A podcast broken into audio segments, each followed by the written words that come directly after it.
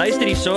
Hierdie is wat ek gewoonlik op 'n Woensdagmiddag speel, maar ek moet nou net vandag hierdie speel want ek het so 'n bietjie met Lindy Strydom gesels en Lindy my storie vertel wat ek seker dink is goed dat ons moet deel. So, eerstens, hallo daar, Lindy. Ai, Ruben is lekker om weer keer in 'n week met jou te kuier, hoor. ek voel heeltemal te bederf as ek as ek die minste daarvan kan sê. Maar luister hierso, jy het so 'n amazing storie. Vertel ons so 'n bietjie van hierdie storie. Ja. Okay, so ek bly hier in Centurion en ek moet jou sê ons gemeenskap is nogal geruk na ehm um, die moord op 'n huiswerker in Doringkloof Dinsdagoggend. Ehm um, Riani Siberagen is 'n jong vrou wat soos elke ander oggend gaan draf het daar na woonbuurt, sy het die geskree van die vrou gehoor, ehm um, haar daar gekry en na Riani nou 'n paar voordeelklokkies gelei het en die karre probeer stop het, is die vrou op die ouend in haar arms dood. En en Ruben, ek dink dit vir myself, wat sou ek vir iemand gesê het wat besig is om dood te gaan. As ek nou daar aangekom het, die die polisie skat sy sy was so 40 jaar oud. Ehm um, so miskien sou ek gevra het, jong, het jy het jy ma het jy man, het jy kinders, waar waar's jou mense? Hmm.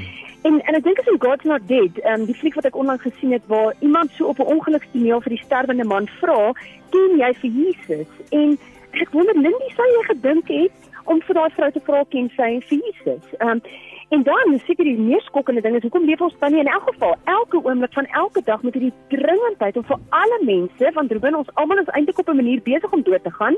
Ehm um, dit vat maar net langer maar ons is almal besig om dood te gaan. Hoekom het ek hierdie dringendheid om altyd vir iemand te vertel van Jesus nie sodat ek hmm. nie net daar op die nippertjie iemand se ewigheid verander soos die man langs Jesus op die kruis nie maar dat ek iemand hier en nou reeds God se liefde, genade, vrede wat alle verstand te bowe gaan elke dag kan laat voel dat hy geborge kan voel in sy verhouding met God. Hmm. So dis wat ek nou proses na hierdie nuus hoor en toe kom ek af op 'n blog wat Riani geskryf het en waar sy vertel hoe die Here haar voorberei het vir daai oggend en daai ontmoeting. Nou, hmm. tydens 'n worship aand by haar kerk het sy ervaar, ehm um, die Here vul haar met soveel compassion vir mense wat hom nie ken nie. Sy sê sy het nog nooit so gehuil oor mense wat nie die Here ken nie en sy het daai gewigtigheid van Matteus 28 gevoel. Sy wil net uitgaan om die wêreld te gaan vertel van God se liefde. Wow. En toe sy begin bid vir spesifieke mense, name wat die Here op haar hart druk. Sy het hm. begin hmm. uitreik, daai ou pelle wat jy al vergeet het. Um sy het vroeër opgestaan om te bid en sy het ook woord ontvang dat die Here haar deernis met mense wil gebruik.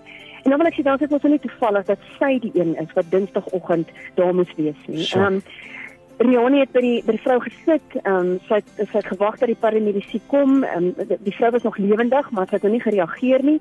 En Rioni het vir gebid en, en Rioni sê sy het ook na die tyd vir haarself gevra, um, "Hoekom het ek nie vir die vrou gevra of sy die Here ken en haar na die Here toe probeer lei nie, maar Mariani sê dit asof God haar rus, rustig gemaak het. Um, hmm. Hy was daar, hy was in die oomblik. So, ek dink ons het nou net hooftrekke gehad, né, nuushooftrekke en ons probeer by groot en sê kom ons luister nie net na die nuus van die dag nie. Kom ons kom ons vra hoe ons reageer op die goed wat gebeur in ons gemeenskap. So hier hier wat ek voel.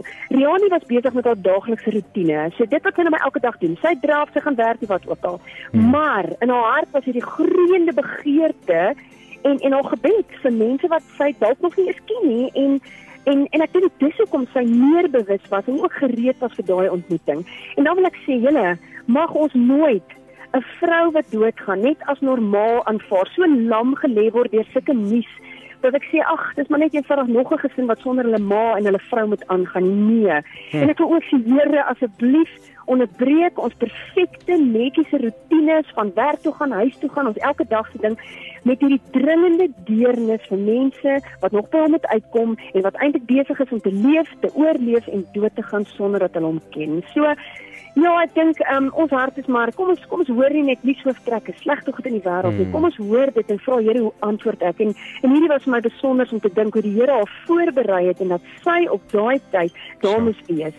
Maar dit was haar gebed. Here maak my wakker en wow. en ek het ek het vandag sommer daai selfe gebed, maak my wakker. Sjoe, dis ongelooflik. Lindy baie dankie vir die tyd dat jy ja. die storie ons gedeel het. Dis ongelooflik. Sjoe, ek sal 'n ja. bietjie daai link in die hande kry en ek sal dit definitief op ons Facebookblad ook gaan share. So gaan lees 'n ja. bietjie daai blog inskryf en daar. Dit is 'n eye opener. Jo, Lindy baie dankie ja. vir jou tyd. Ek waardeer dit. Dankie. Ja, lekker middag daar. Okay, tada. Dankie. Bye. Wow, mense luister hier. So ek sal hy link share. So gaan loer 'n bietjie op ons Facebookblad. Ek sal hom op 'n stadium sal ek hom daar vir jou opsit.